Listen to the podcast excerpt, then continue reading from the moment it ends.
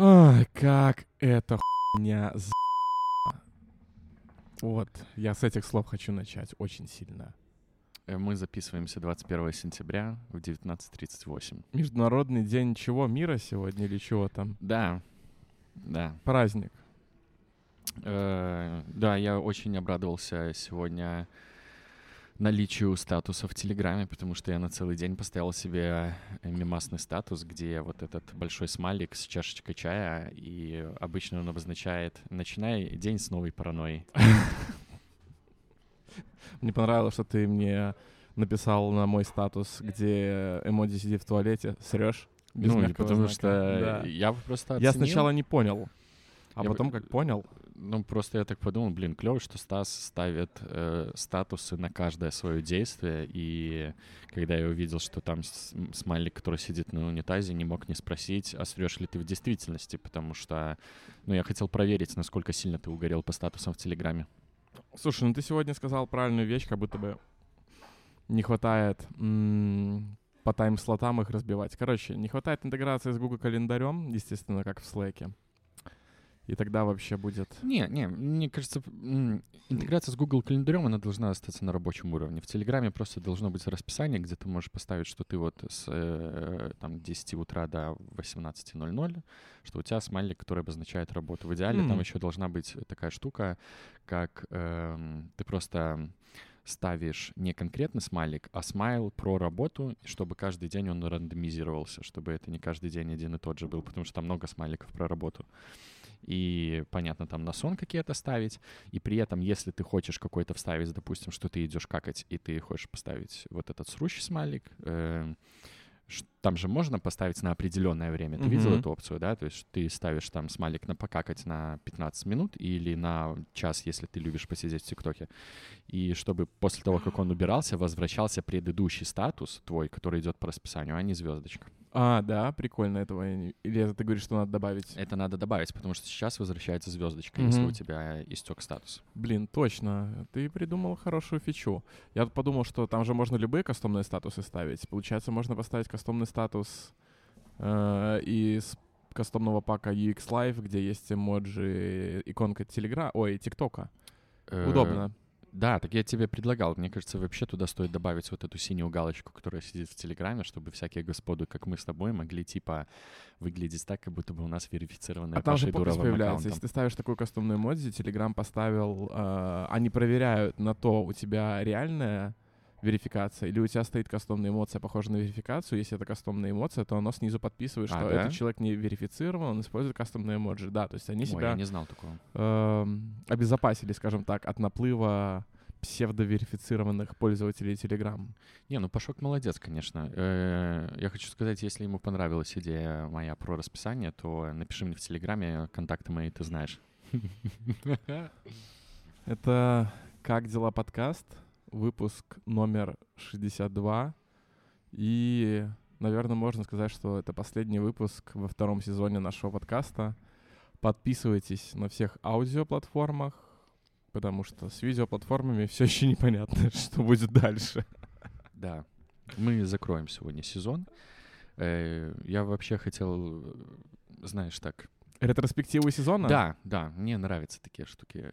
Давай, если хочешь, можем поговорить об этом, но я могу вначале скинуть одну маленькую штучку. Мне так приятно нравится сейчас дома.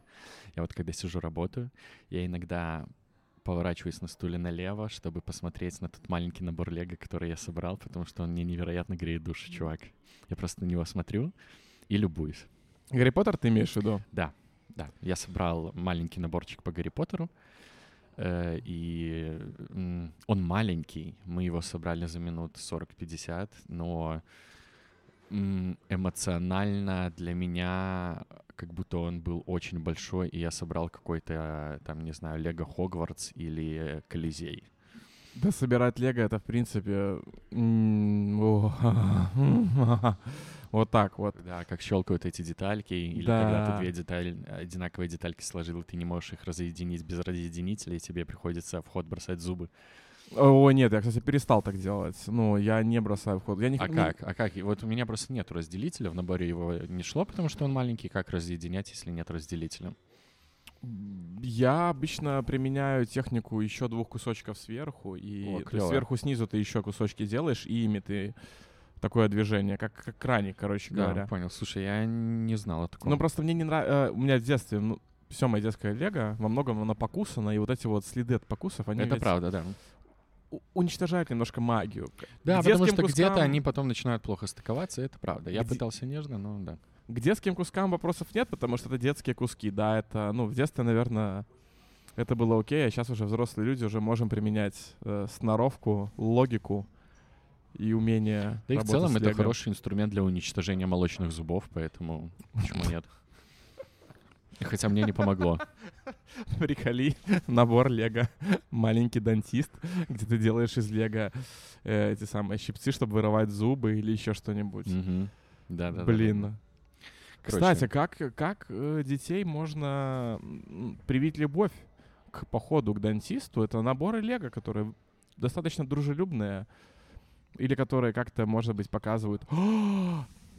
череп Лего, в котором можно доставать зубы, чтобы ты, ну, собрал, понимаешь? Чтобы ты собрал череп со вставными-доставными зубами и вот всеми частями, и чтобы посмотреть, как это работает. Интересно, есть ли такой набор? Наверное, нет. Интересно, как это просто... Ну, действительно ли это выполнит функцию... образовательно? Чтобы ребенок перестал бояться. Образовательно оно выполнит 100%, потому что, ты в любом случае поймешь, как там что устроено. Но тут вопрос именно в том, перестанет ли ребенок бояться зубного. Наверное, все-таки самую большую травму доставляет сам поход к зубному. Ну, то есть ты когда... После того, как ты посетил зубного, у тебя тогда появляется страх, потому что первое посещение, оно оставляет вот эту вот травму того, что мне будут делать неприятно. Мне будут колоть уколы, мне будут что-то там колупаться, будут что-то там сверлить. Это хорошо, если уколы на самом деле колят. Хотя бы не больно будет. Мне уколы не кололи никогда. А почему? Не знаю. А тебе пшикали тогда, получается? Нет. У меня никаких обезболов никогда не было. Это что за хардкорные дантисты у тебя были? Может быть, ладно, вру, это было один раз, но когда я уже был в подростковом возрасте, в детстве, во всяких райцентрах, а у меня почему-то с зубами всегда были приколы в районе лета, когда я был в деревне, и там обезболов, я не помню, возможно, я вру, но я такого не помню. Все лупилось наживую. При этом... Инструмент, которым пользовались мои родители, они меня брали на слабо и на личную выгоду. То есть если ты не будешь плакать, мы купим тебе эту игрушку, которую ты хочешь. И это работало. Я превозмогал все вообще. Нифига у вас манипуляция там была интересная. Мне в детстве, первый раз, я помню, я пришел, мне сделали укол. Это было дико больно, и я, в принципе, боюсь уколов, поэтому при виде шприца у меня паника начиналась, и... Долгое время мне вместо уколов пшикали. Есть же анестетик, который просто пшикает рот, и он работает. Но он все равно работает гораздо хуже, чем укол. Я, наверное, уколы перебрал буквально лет 5 назад, может, 6. Когда я пришел, такой, ладно, все, делайте укол, потому что я понимаю, что с уколом у меня отнимет челюсть, я не буду париться. А нет, на самом деле я понял, когда я уколы переборол. Когда мне вставляли передний зуб, когда мне 5 часов его делали, вот я тогда все переборол, потому что, 5 часов у дантиста все перебарывает. А почему тебе зуб удаляли? Мне его не удаляли, мне вставляли новые, когда я почему? Себе... Хорошо, а почему зуба не было? Ты хочешь, я рассказал? Я не пойму, я не в курсе просто, почему у тебя не было зуба. Что? В смысле? Я сейчас очень удивлен. Ладно, я тебе расскажу эту историю, наверное, не впервые, но я ее расскажу. С 2009 на 2010 год, Новый год, мы пофлексили с другом у меня дома 31 декабря, и в ходе этого флекса кальян покурили. Так. И в ходе курения кальяна мне так навалило, что мы курили у меня в комнате. Ко мне спустился сосед такой, покурим, давай, последний кальян в этом году, потому что у нас была традиция, мы собирались у меня вечером, курили кальян и смотрели кино. И он решил ко мне залететь, покурить в Новый год. И позалипать.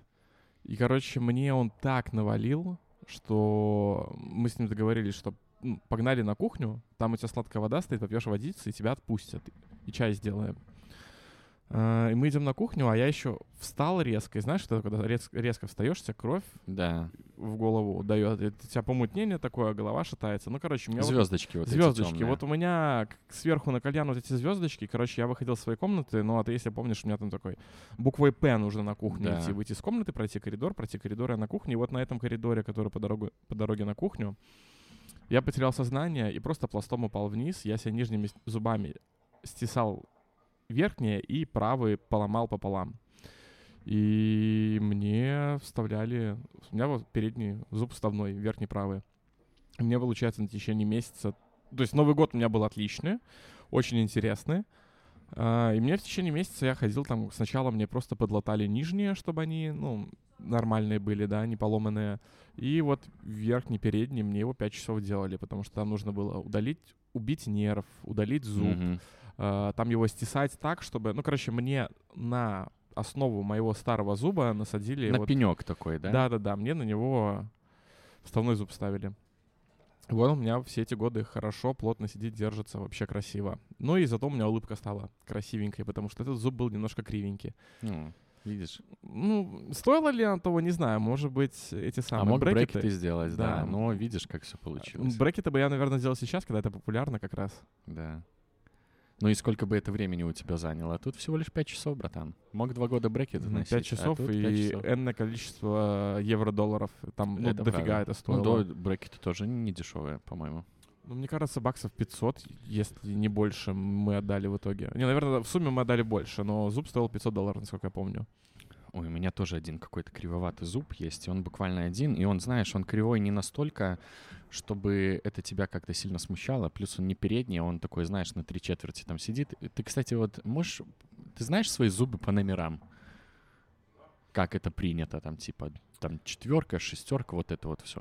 Они все в каждую сторону идут, начиная с передних от 1 до 7. Разница лишь в первой цифре. То есть оно начинается 11, 12, 13, 14, 15, 16, 17, 21, 22, 23, 31, 32, 41, 42. И я просто не помню, откуда отсчет идет. Все время путаю. По-моему, сверху десятки, двадцатки, снизу тридцатки, сороковые. По-моему, оно так считается. Вот, у меня, кривоватый зуб один есть, и он кривоватый совсем немножко. Я был в последний раз на приеме у стоматолога, и он мне сказал, что в целом, если хотите, вы можете поставить брекеты, и мне, если честно, вообще не хочется. То есть это не то мероприятие. Если бы у меня были кривые зубы, прям кривые, естественно, я бы поставил. Но тут как-то, не знаю. Ради одного мальца стараться не звучит. Да, потому что и он мне не доставляет какого-то дискомфорта. Он просто соседничает с моим молочным зубом, который выпадет, как предполагают, в течение лет 5 примерно. Но я это уже слышал несколько раз, и я предполагаю, что... Этот молочный зуб вперед ногами выйдет, когда я вперед ногами выйду, поэтому не знаю. Блин, это, конечно, про твой молочный зуб, это интересно. Это мы обсуждали в подкасте с Лизой, твои молочные зубы, насколько я помню, когда она к нам приходила, анестезиолог-реаниматолог. У нас тогда было полное обсуждение медицины, наверное, тогда было. Вот и началась ретроспектива, медленно, но верно. Да, много подкастов мы записали за этот год, что-то типа 37. Это 37-й. С 36-го по 62-й. 27-й тогда получается. Да. 27 подкастов за год. В году 52 недели. В целом, кстати, вот мы вышли на свой стабильный курс. 1 подкаст в 2 недели. В среднем за год. Надеюсь, дорогих слушателей, это неимоверно радует. Как ты оценишь этот сезон? По шкале от 1 до 10 или по субъективным ощущениям? Как тебе удобно. Я просто, мы просто, если назовем какую-то оценку, не будет понятно, что мы в эту оценку вкладываем. Я предлагаю тут больше, знаешь, мы же все-таки про разговоры, давай просто потрындим. Первый вывод, который я делаю, я заметил, что в беседе с разными людьми, у нас реально были разные люди. У нас были люди из сферы общепита, и просто из медицины, просто там барберы, ведущие. Разные совершенно люди были, но что как будто бы красной нитью идет, я начал это подмечать в разговоре с людьми вне подкаста, это вот этот кризис молодых специалистов. То есть я не раз это слышал это было в подкасте с Шурой, по-моему, мы вот обсудили. Он говорил о том, что молодые ведущие не хотят работать так, как он работал. И я подметил в дальнейшем в разговоре и с водителями такси на Яндексе, и со своими коллегами, и в Твиттере я встречал треды иностранные, то есть это в основном рынок Соединенных Штатов, о том, что... Ну и сейчас это тема, которая форсится в зарубежных медиа, она называется «Quiet Quitting», «Тихий уход». Хотя на самом деле там в Твиттере был большой тред на тему того, что это не новое явление, оно было с нами всегда. То есть раз в N лет СМИ начинают плотно писать про тему того, что вот молодые сотрудники не такие хорошие, как раньше, да. Но это действительно есть такая, скажем так, проблема того, что молодые люди в карьере не готовы вот вкладываться на 146%, чтобы потом снимать соки. Знаешь, как ты говорил, не готовы работать на зачетку, чтобы потом зачетка работала на них.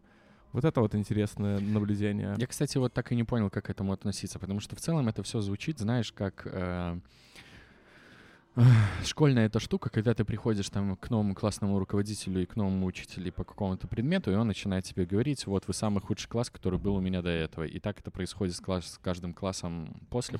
И не очень понятно, существует ли этот регресс на самом деле, или это просто какой-то флёр первого впечатления, например. Я не знаю. Я в целом понимаю о тех проблемах, о которых говорил в том числе Шура. Просто, я не понимаю, проблема ли это. У меня просто складывается ощущение, что все начали к работе относиться... проще. Не то чтобы проще, а не как к тому... Знаешь, нету этого совкового ощущения, что вот ты пришел на работу, и вот она у тебя до конца жизни.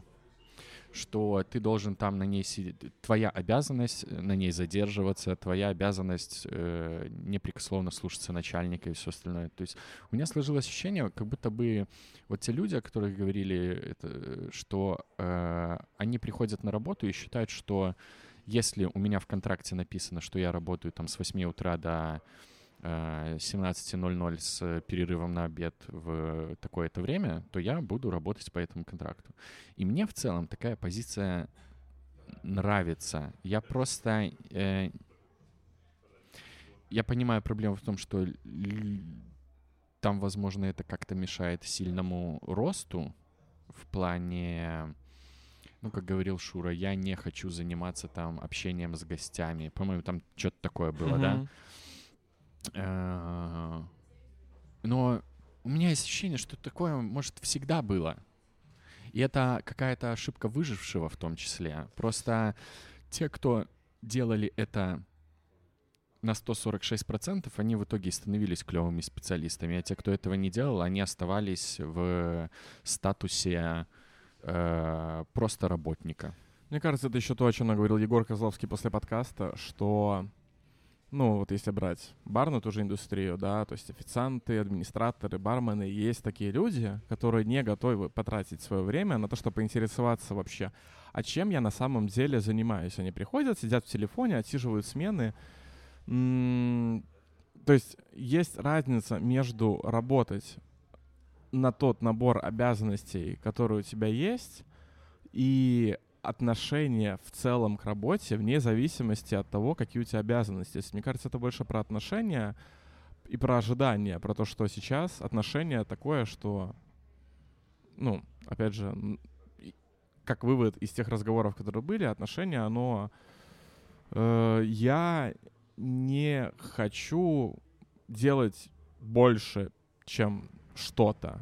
И это вот что-то, оно может быть разное. Но, может быть, как ты говоришь, я не хочу делать больше, чем у меня прописано в контракте. То есть я буду просто хорошим сотрудником, и в этом ничего плохого нет.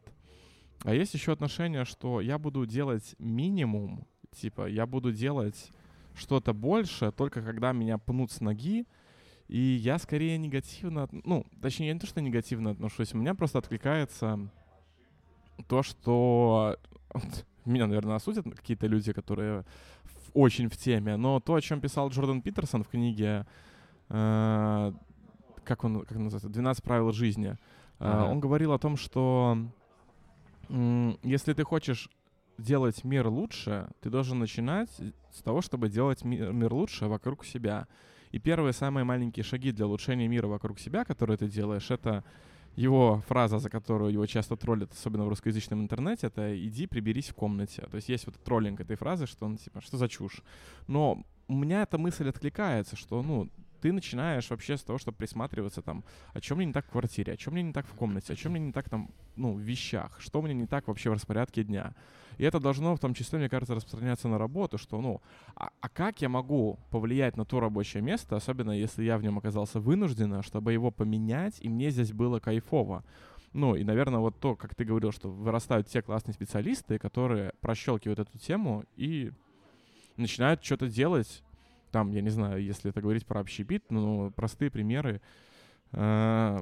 Запариться, подумать там про меню или уделять больше внимания гостям или какие-то такие вещи. Я думаю, что это правило про убраться в комнате, оно в первую очередь про внутреннюю дисциплину, а во вторую очередь про то, как это потом будет влиять на твой собственный комфорт. То есть, когда у тебя постоянно убрана комната, когда у тебя есть там распорядок дня, что ты встал, позавтракал, застелил кровать, почистил зубки и все остальное, у тебя отщелкиваются отвлекающие моменты, которые потом влияют на твою работу в том числе. Особенно, когда ты после работы возвращаешься домой, когда ты возвращаешься в комфортное место, а не после работы думаешь, блин, мне еще что-то тут срач, ну ладно, я посижу в компе. Или мне там надо, ой, блин, еще постираться надо. Помыть посуду, постирать вещи, да. Прибрать, там, да. Я не знаю, протереть пыль и так далее. Ну, дисциплина приходит потом, ну, мне так кажется, что, ну, тебе сначала, ну, у тебя должен пройти этап вообще осознания всех этих вещей, после чего ты себе это делаешь привычкой, после чего у тебя появляется, да, дисциплина. Ну, так дисциплина — это же и есть привычка. Они уже, ну, в контексте вот этой истории, они между собой очень сильно связаны. И, мне кажется, дисциплина, она сначала появляется, а потом только это все в привычку преобразовывается. Потому что дисциплина, она же больше про превозмогание лени, или каких-то других хотелок, типа, блин, я не застелю кровать, но я на 5 минут дольше потуплю в TikTok, например. Ну, дисциплина, она как будто бы отвечает на вопрос «чтобы что?». То есть она приходит после того, как ты находишь ответ «чтобы что?». Понимаешь? Ну, я каждое утро начинаю не с того, чтобы сидеть в телефоне, а с того, чтобы встать, умыться, приготовить себе завтрак, вложить в него вот эту энергию свою завтрака. То есть не машинально там параллельно что-нибудь слушая и делая, отвлекаясь, да, а бы как, ну, не с мыслями, что мне нужно в себя загрузить топливо, а вложить, как говорится, любовь в еду. И ты вкусно кушаешь, ты начинаешь свой день, и после этого уже начинаются другие ритуалы. И это уже тогда становится дисциплиной. Я к тому, что привычка после дисциплины появляется. Что привычка — это следствие ее. У меня как будто бы наоборот, кажется. Что выработка привычек тебя в конечном итоге дисциплинирует. Да, твоя точка зрения тоже верна. Тут уже, я думаю, это очень такая личная штука. У меня просто работает так. Я понимаю, что тоже интервальное голодание, оно в первую очередь было про дисциплину, уже только потом про привычку. Привычка, я так понимаю, не смогла выработаться у тебя? Нет, она-то вырабатывалась, просто потом я ее ломал. В каком-то смысле она не вырабатывалась, потому что в том-то... Ну, с привычками ведь и такая история, что когда привычка появляется, с ней единственное, что может произойти, ты ее перезаписываешь. Ну, а если она у тебя пропадает, то как будто бы у тебя пропадает вот ценность в этом «чтобы что». То есть ради чего эта привычка? Ну, как-то так я это вижу. Не знаю, не очень... Ну, давай на твоем примере я порассуждаю, а ты меня поправь. Но это звучит так, будто бы интервальное голодание решает проблему какую-то, да? Да. Конкретную проблему, наверное, это... Вес. Вес. Да. Второе вообще, что я ем. Культура питания, да. То, о чем мы с Таней говорили. Вот ретроспектива еще одного подкаста. Культура питания, то, о чем мы говорили с Таней. И когда ты достигаешь своей цели, ну, в том случае, когда ты говорил про вес, ты достиг цели. Зачем тебе дальше эта привычка после достижения цели?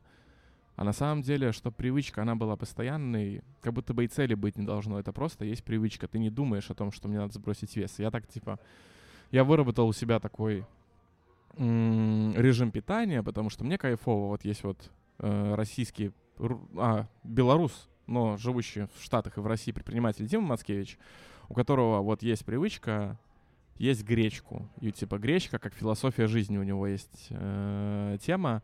Он часто об этом постит. И у него, ну, нет никакой цели. Как говорил Бонд, есть только путь, цели нет. То есть у него вот эта привычка есть гречку. Как минимум на завтрак, как максимум в течение дня. Потому что гречка — это супер еда, которая полезна для тебя.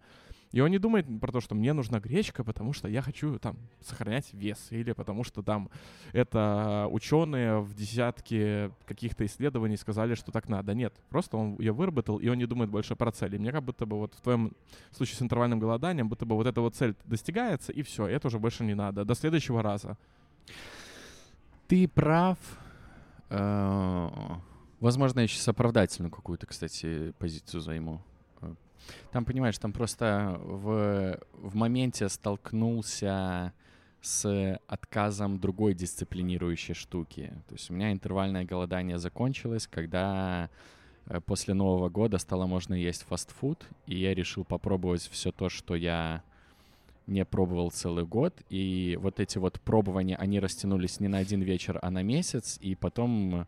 Вернулись старые привычки. Да. Вот это самая большая проблема с привычками. Самое, что... понимаешь, в чем проблема. Фастфуд — это слишком комфортная штука в плане времени. Особенно если ты на машине, потому что вместо того, чтобы зайти в магазин и что-то купить, ты можешь просто заехать на Макдрайв и быстро решить свой вопрос, приехать домой и играть в Fortnite, например. Кстати, раз мы об этом заговорили. Не про Fortnite, а про вот эти привычки. Я определился с целями на следующий год. То есть этот год, он был такой у меня, как это называется, когда ты сидишь на диете? Разгрузочный год у меня это был, короче. То есть у меня вот был отказ от алкоголя, что, кстати, в итоге сформировалось в сильную привычку, от которой вообще не хочется отказываться. Был год без фастфуда, который пошел по я его не ел, просто потом все сломалось. Я, короче, определился с целями на следующий год. И это произошло буквально вчера, и мне как-то очень приятно от этой мысли стало. Я решил, что вернется в строй отказ от фастфуда. И я хочу попробовать испытание с Нового года. В течение следующего всего года я буду минимум 2 раза в неделю ходить в качалку. Почему не завтра? Мне нравятся вот эти вот годовые планы. Ну, я верю, что ты начнешь это со следующего года, но я для себя выработал правило, что если я хочу какую-то привычку ввести, то есть если я нацелен на нее, прям все, 100% я так решил, я начинаю в ближайший день. Если я не могу это начать сегодня, начать завтра. Вот. Потому что откладывание вот этого, оно потом превращается в то, что мозг начинает очень хитро придумывать планы, как тебя обмануть. Я ему не оставляю шансов. Это правда. И именно по этой причине я это делаю с Нового года. Потому что у меня, видимо, в голове выработалась какая-то система, то, что вот эти ограничения, которые вступают в силу с 1 января, они как будто бы, знаешь, как будто печать на них поставили, и они прям задекларированы. То есть это нарушать нельзя. У меня было 1000 попыток за всю жизнь что-то начать с завтрашнего дня, или как-то больше у нас принято с понедельника. Да. И вот эти штуки у меня вот в голове как будто сидит необязательность их выполнения. То есть вот они ломаются очень часто.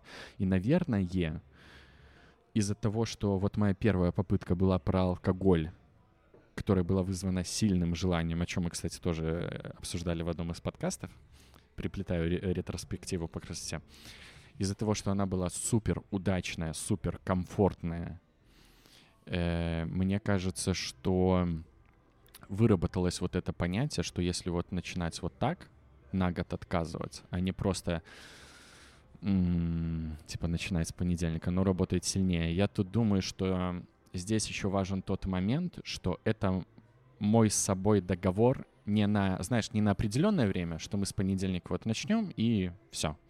А здесь мне нравится, что это договор на год.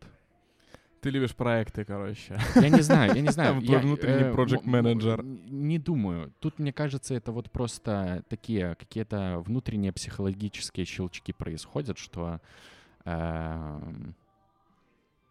есть успешный опыт уже вот таких вот планов, поэтому мне кажется, что это легко осуществимо. И то, что здесь есть понятное ограничение на год. Если не понравится, от этого можно отказаться, но именно год надо. Может быть, кстати, если попробовать, типа, начну с понедельника и в течение месяца. Ну, не хочу, мне нравится год, понимаешь? Я как будто... У этого как будто есть какая-то геймификация, знаешь, как ачивки в играх. Да, вот да. Я хочу взять платину по спортзалу и вторую платину по фастфуду. Вторая тема, которая, мне кажется, была сквозь наши гостевые, в частности, выпуски в этом сезоне, это кайф. Нужно кайфовать, потому что практически все, с кем мы говорили, если вообще не все, очень прослеживалась вот эта тенденция к делать с кайфом, да. Если ты врач, барбер, предприниматель, ведущий, неважно вообще кто, ты должен кайфовать от того, что ты делаешь, и очень важно вот... Мы это в выпуске, который, по-моему, называется... Так, где мы пацанов обсуждали, мы об этом говорили, о том, что нужен кайф. Вот да? Это слушай, важно. Мы говорили с успешными людьми в своей среде. Очевидно, им кайфово то, что они делают. Я не думаю, что есть очень много людей, у которых что-то получается очень круто, но они от этого не кайфуют. Наверное, исключения есть, но... Слушай, люди, кажется... которые на синдроме достигатора, они очень успешные, а при этом они запихивают как можно глубже свое недовольство. Ну, типа, достижение — это ведь именно про это. Неправильно же. Ну, это важный этап. Я в какой-то момент словил себя на мысли, что есть какие-то вещи в жизни... через которые тебе надо пройти, тебе их надо прожить. То есть нет... Ты не можешь прочитать историю Стива Джобса и, прочитав ее, что-то так понять, что тебе не нужно проживать этот опыт. Есть какой-то конкретный опыт, который нужно прожить. И достигаторство, как мне кажется, это один из этапов. Его нельзя перепрыгнуть. Он так или иначе есть. Это необходимый, короче говоря, шаг, чтобы после достигаторства, скажем так, преисполниться. Потому что с достигаторством, это мне понравилось, по-моему, это был какой-то подкаст, это был подкаст «Лучшая версия себя» с Димой Думиком, где Дима Думик говорил о том, что это чувак, который сделал ChatFuel, чат-боты в Фейсбуке. Он говорил о том, что нет никаких «fuck you money». Ну, «fuck you money» — это вот какая-то такая безоблачная сумма, там, $1 000 000, что я заработаю $1 000 000 и дальше ничего не буду делать. Ну, типа, нет «fuck you money». Это вот твой внутренний достигатор в тебе вот начинает превалировать и заставлять тебя ради этих fuck you money делать все, что требует достижения, несмотря нравится, не нравится. Давай я перефразирую. Я думаю, что это fuck you money есть, но оно потом преобразовывается в другое fuck you money, и это все в итоге превращается в одно большое. Ну, типа, ну вот, ты заработал лям, но ты же не остановишься, ты начнешь дальше заработать. Такой, теперь хочу 10, и вот пошел следующий fuck you money. И вот при исполнении оно, личность преисполняется в тот момент, когда понимает, нет никаких fuck you money, они тебе не нужны вообще. Вот за достигаторство как-то так. В конечном итоге многие предприниматели успешные, которые заработали много-много-много денег, они понимают, что да нет, это не надо. Многие ведь те, кто заработали много денег, они в конечном итоге продолжают и хотят зарабатывать много денег не с мыслью, что мне нужно столько денег, а с пониманием того, что это вот ресурс для чего-то. Как для Илона Маска деньги — это ресурс отправить людей на Марс, так для Билла Гейтса это деньги, чтобы сделать жизнь на Земле лучше и так далее, и так далее. Вот я, кстати, пришел в такую позицию уже, хотя далеко не миллион заработал. Ну вот у меня это произошло, когда я, скажем так, получил на текущем месте работы довольно-таки скромную по меркам вообще успешности сумму, но тем не менее для меня она вот была вот этим каким-то fuck you money, потому что для меня это было как вот я хочу получить вот этот вот чек, и вот с этим чеком там... У меня был план, что я полгода ничего не буду делать. В конечном итоге я их там большую часть растратил в течение квартала. Но я их потратил ровно вот на те штуки, на которые мне очень хотелось. На какой-то вот кайф, который мне очень хотелось. В частности, купить этот б***ский комп, который я вот хотел себе обновить. Я его обновил, и я такой, все, я заработал свои так называемые покемоны. Так это же всегда так и работает. Мы... начинаем зарабатывать какое-то количество денег и закрываем все свои хотелки, и потом наступает следующий этап. Сейчас у меня то, о чем мы с тобой как-то говорили вне подкаста, у меня эта тема про то, что нужно уходить от зарплаты в месяц к сумме в год. Такая тема. Еще недавно меня прощелкнуло, что, а может быть, стоит начать думать про эту сумму, которую я хочу получать в год не в долларах, а в биткоинах и в валюте будущего, скажем так. Потому что я часто начал встречать тему того, что, ребят, если вы хотите не оказаться, скажем так, в последнем вагоне поезда, то нужно в эту сторону двигаться уже сейчас. В Web 3.0, в биткоины, в криптовалюты, в децентрализированные кошельки и вот в эту всю новую историю. Страшно. Очень страшно. Мы не знаем, что это такое, если бы мы знаем. Короче, объясню. Периодически есть мысли взять какую-то часть зарплату и раскидать ее по какой-то крипте, но каждый раз это останавливается на моменте, что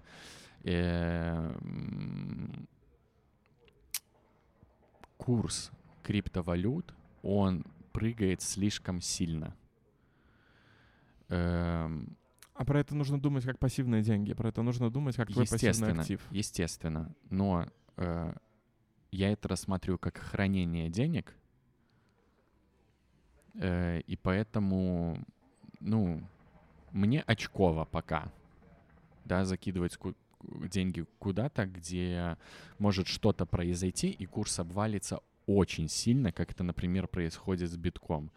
Поэтому пока все-таки доллары и евро, даже при всех тех ситуациях, которые происходят сейчас с их курсом, их курсы прыгают не так жестко, как это происходит у битка и других криптовалют. У меня есть на моем подкастном ноутбуке, у меня же теперь два моих ноута. Один я назвал Stason Workbook, а другой я назвал Stason Funbook. Да, подкаст — это как бы фан все-таки, а не работа. Видите, ребята, когда-то я был успешен в подкасте, а теперь как бы Станислава с двумя макбуками вырывается в чат.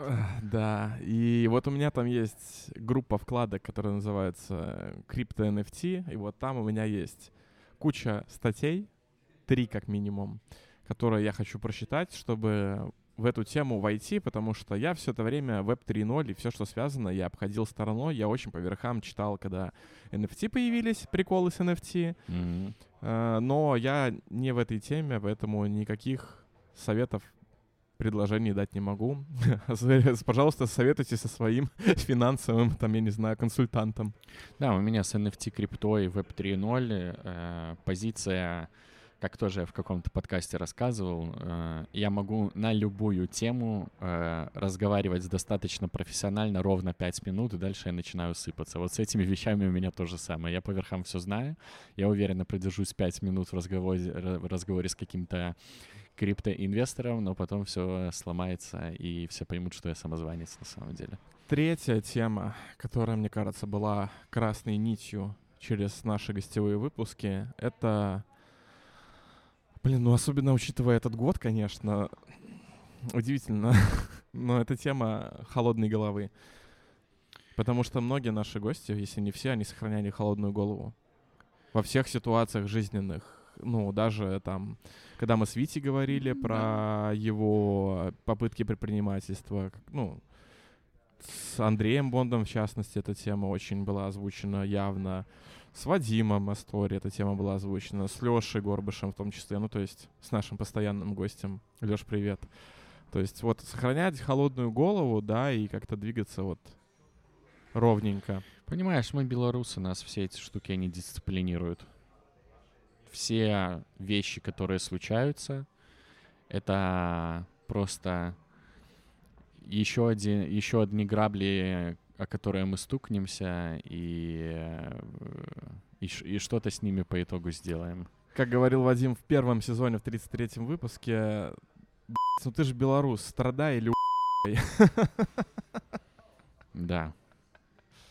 Я думаю, это должно быть первой строчкой нашего гимна текущего. Первая строка нашего гимна, и мне кажется, что вообще фразу, которую Егор Козловский сказал в конце выпуска, вот ее можно вырезать и вставлять в другие выпуски. А ты какую имеешь в виду? Я имею в виду ту самую фразу, которую «не материтесь, как мы». Ну да.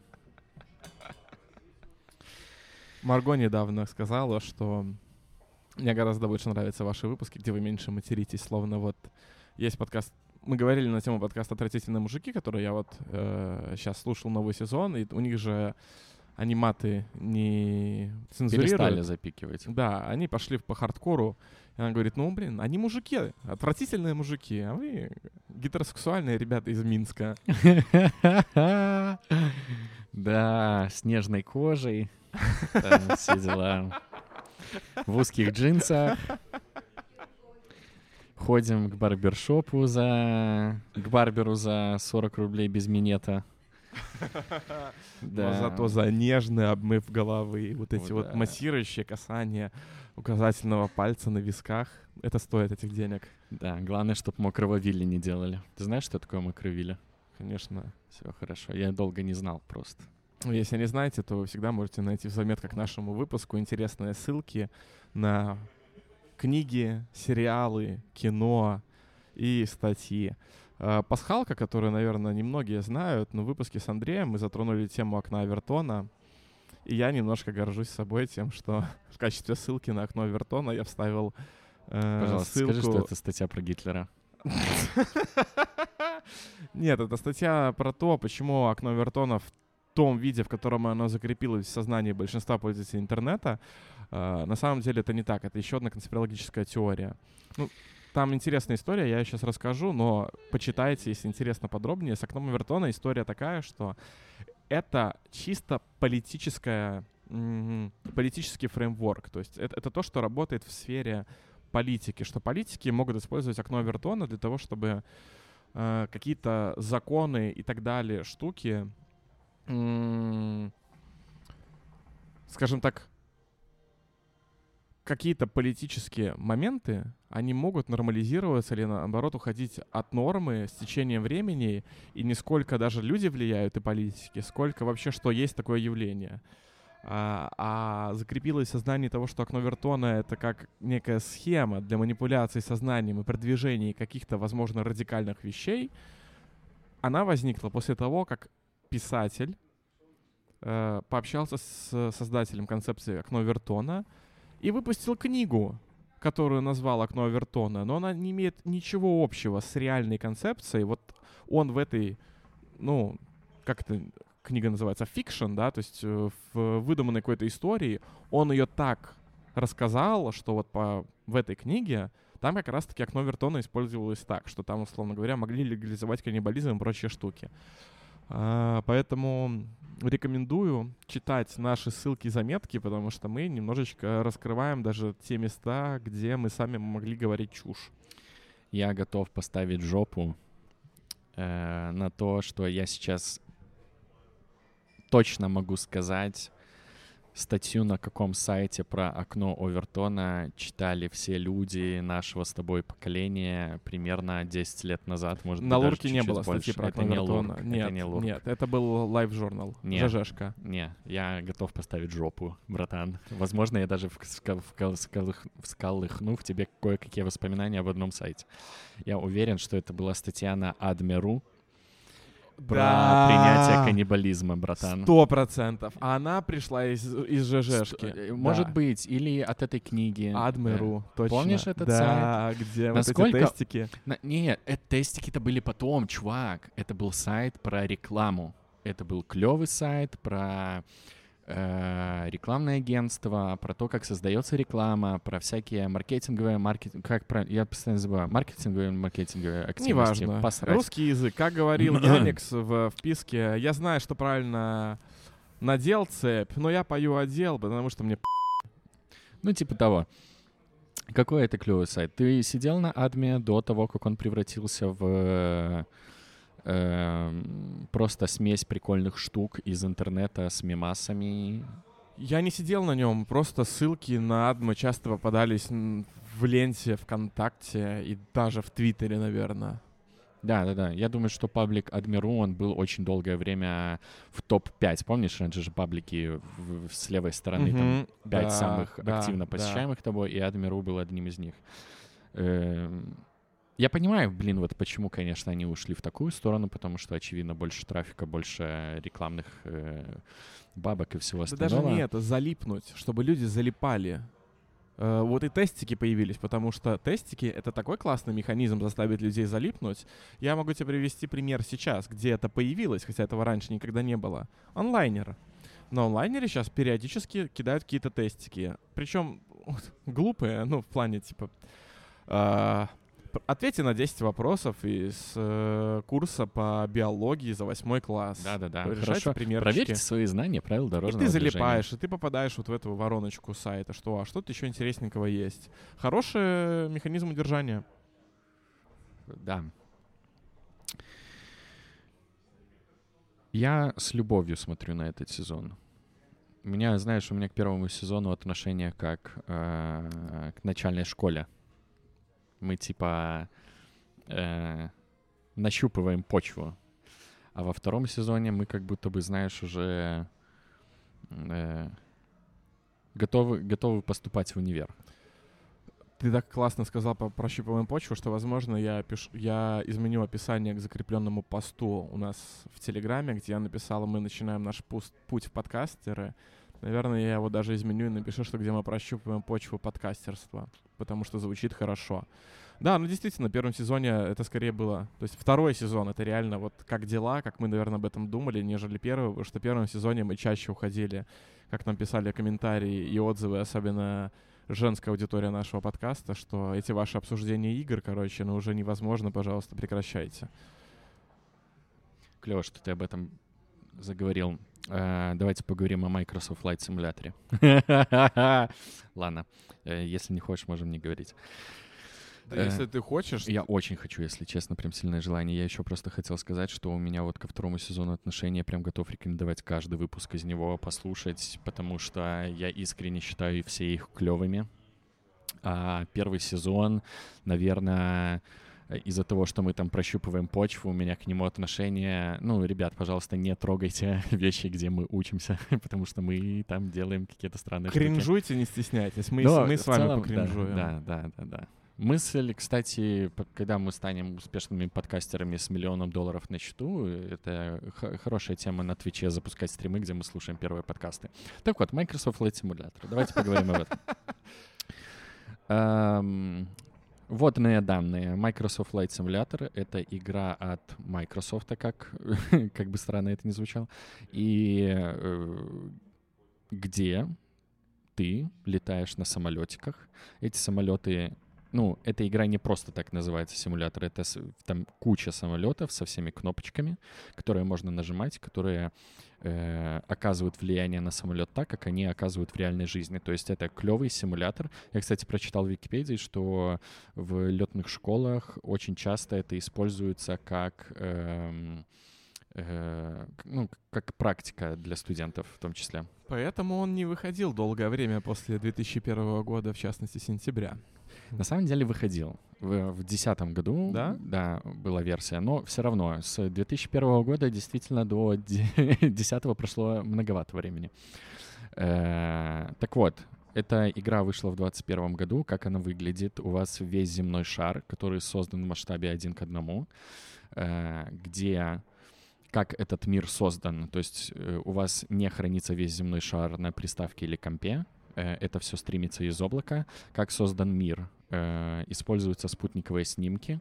К сожалению, это не Google Maps, это Microsoft-ский сервис Bing. Ну, он тоже достаточно хорош, справедливости ради. Хорош, но не в таких же посрансках, как наши. Потому что по Белоруссии карты примерно 9-10-летней давности. В целом это не очень важно, но просто... Но там же есть уже галерея.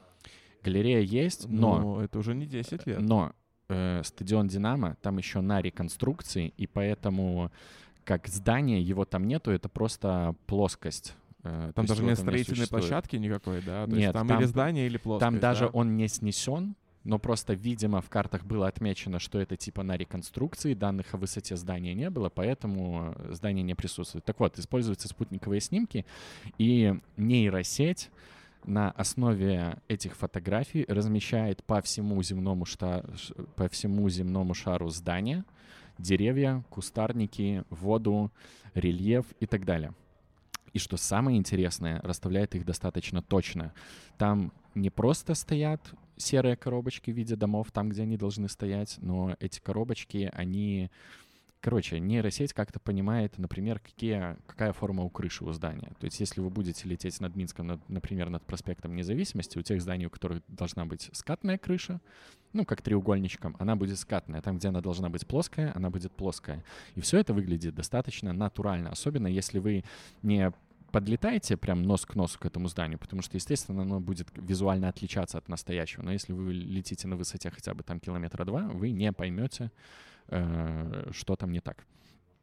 Что еще прикольного? Есть реальная погода. Если вы нажимаете эту волшебную кнопочку, подсасывается погода в этом месте, такая, которая она в этом месте прямо сейчас.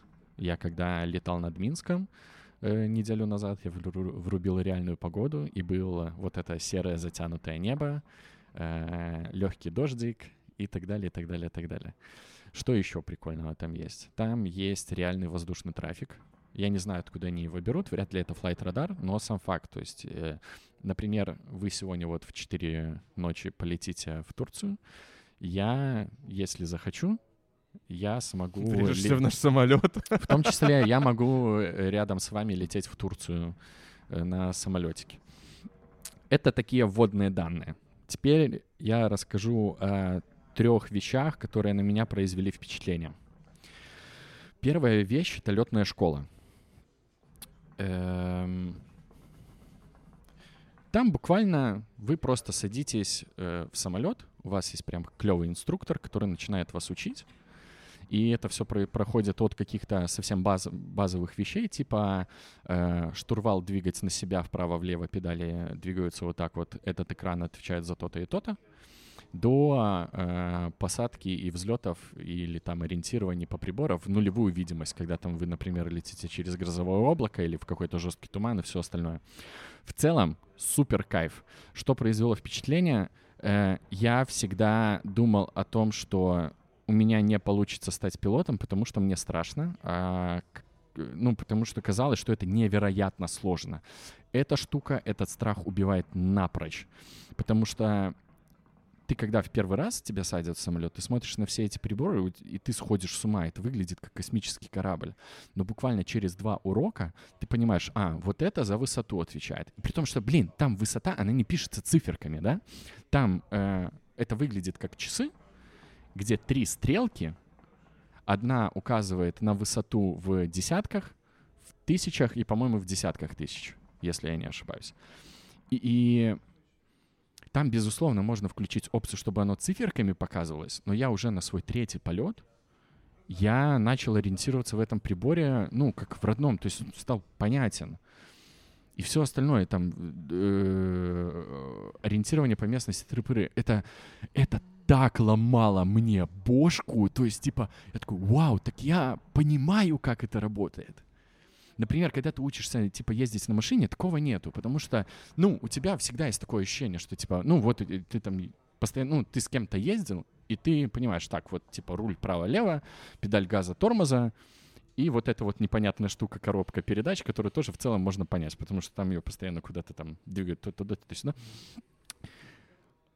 А тут как будто бы произошел момент, как будто ты не с батей на машине все это время летал, а на самолете, да? То есть ты смотрел, как батя твой летает. И, сука, я хочу научиться теперь летать на самолете, потому что у меня этого страха нету вообще. А теперь немного говна в эту игру.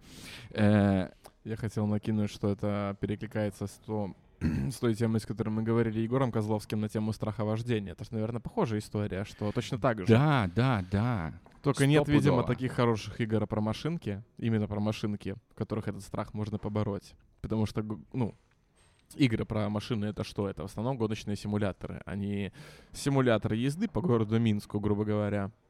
Да, стопудово. Плюс у меня вообще есть ощущение, что летать на самолете даже менее страшно, чем водить, потому что, когда ты летишь на самолете в небе, вероятность того, что в 2 метрах от тебя в соседней полосе будет другой самолет, который может сделать что угодно вообще, там такого нету. Ты на самом деле в воздухе, все зависит исключительно от тебя и от твоего навыка. Вероятность столкнуться с другим самолетом у тебя может быть только в момент, когда ты выезжаешь на взлетную полосу. А автопилот есть? Есть. Угу. Если ты совсем творишь какую-то дикую херню, игра у тебя забирает управление, чтобы ты не разбился. Но это тоже можно отключить. Я пока летаю с этим. Но, кстати, в тему уроков еще. Я начинал учиться летать на Цесне. Это такой, одномоторный маленький самолетик двухместный, где ты просто, скорее всего, возможно, вы летали на чем-то похожем во время обзорных экскурсий, если вы когда-то такое заказывали.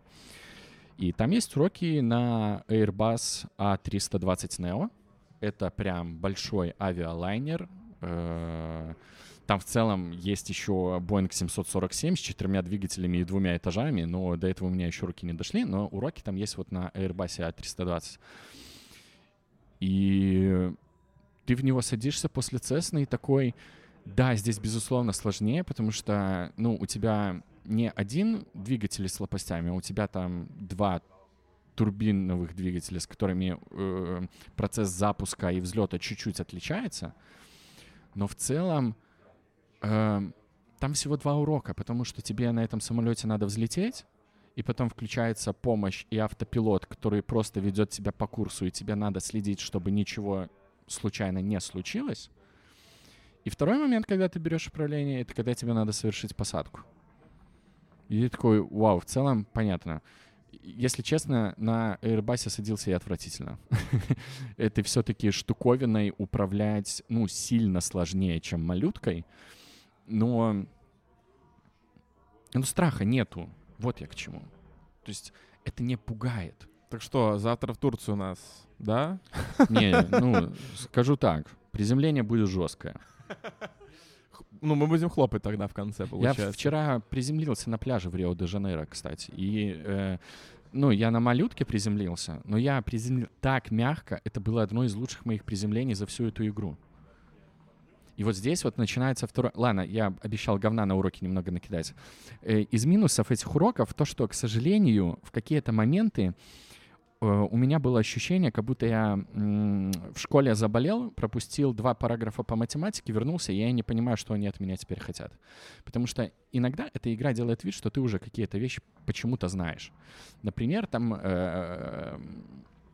был урок взлета, а потом начался следующий урок, где тебе нужно не просто взлететь, а прям чуть-чуть дальше что-то сделать, куда-то полететь. И эта игра мне говорит, держите тангаж здесь градусов. Я такой, так я не знаю, что это такое, почему вы мне это говорите, что такое тангаж? Я в целом понимаю, о чем они говорят. То есть 10 градусов, то есть это про расположение твоего самолета относительно плоскости Земли. Если тангаж положительный, ты взлетаешь, если отрицательный, ты снижаешься, да? То есть 10 градусов, это я, значит, должен слегка наклониться вперед, чтобы взлетать вверх.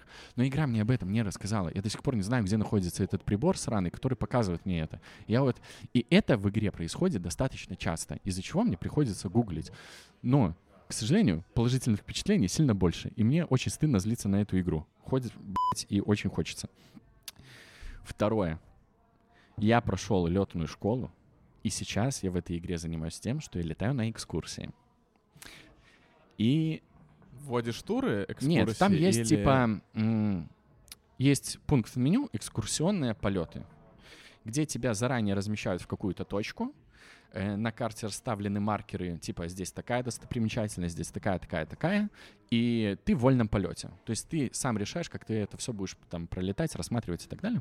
И там заготовлено очень много мест, которые в том числе можно докачать. Они постоянно выпускают какие-то обновления. И не повторяйте мои ошибки. Никогда не начинайте экскурсионные полеты с Эвереста, потому что мы сели с Полиной. Я такой: Полина, сейчас будем летать. Я покажу тебе весь мир. Ну почему ты Париж? И мы такие: Эверест, да, давай Эверест. Никогда не берите экскурсионные полеты по горам, потому что это все скучное говно. У тебя никакого впечатления не производит самая большая гора в мире. Ты просто летишь над каким-то очень большим сугробом.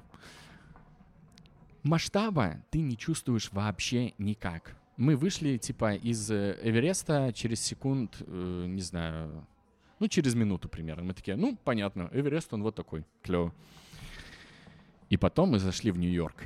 И, о, братан, вот это дерьмо производит очень интересное впечатление, потому что ни одно там какое-то попкультурное произведение не производила на меня такое впечатление от Нью-Йорка, как эта игра. Я никогда не представлял, насколько он, сука, здоровый.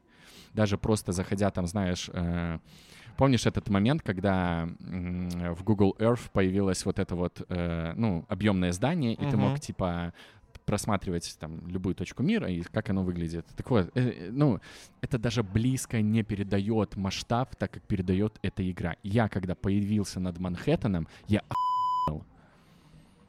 Потому что центральный парк, он, сука, реально центральный, и он, сука, очень большой. То, как выглядят небоскребы, какая там плотность между зданиями, какой сам Манхэттен-остров здоровый, когда ты понимаешь, что ты на самолете, чтобы пролететь от одного конца Манхэттена до другого, ты летишь минут, 10, наверное.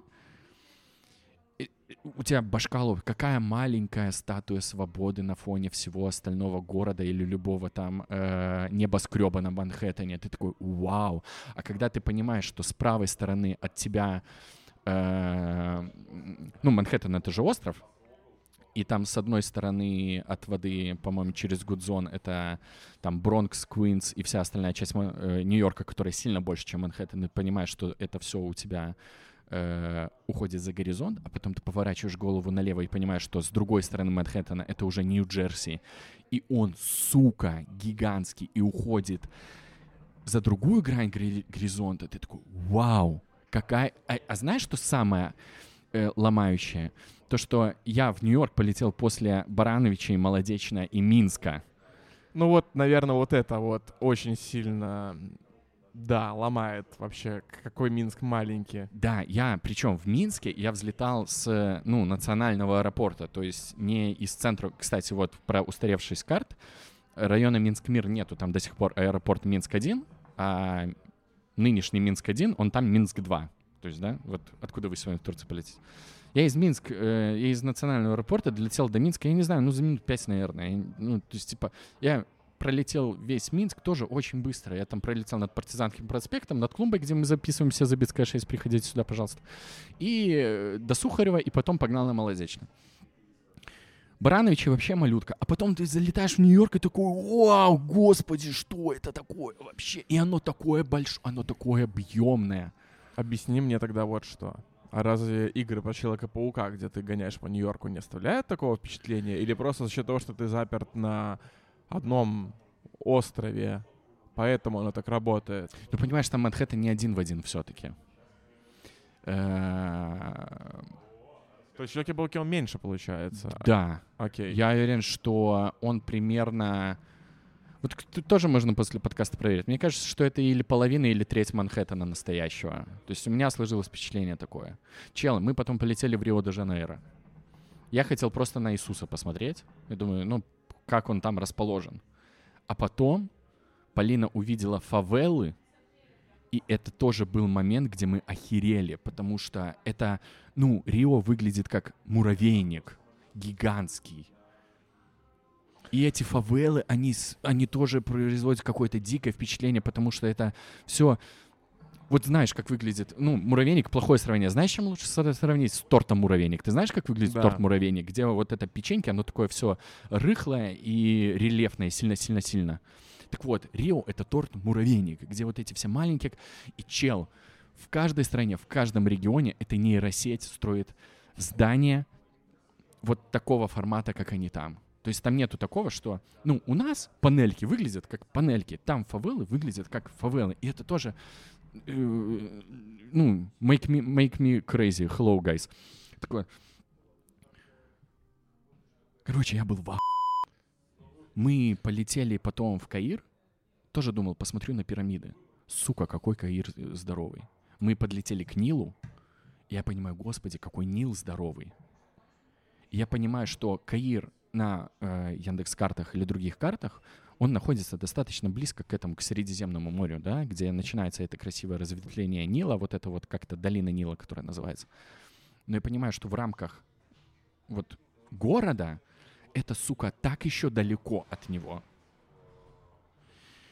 И я так скажу, в целом рассматривать достопримечательности с самолетика в компьютерной игре удовольствия мало, но осознавать масштаб городов, какие эти достопримечательности, как они где расположены, рельеф городов, понимать. Вот это производит какое-то совершенно дикое впечатление. Мы были в Сан-Франциско, и там было два наблюдения. Первое, город Селедиска? Да. Это был подкаст «Как дела?». Так вот, первое было впечатление.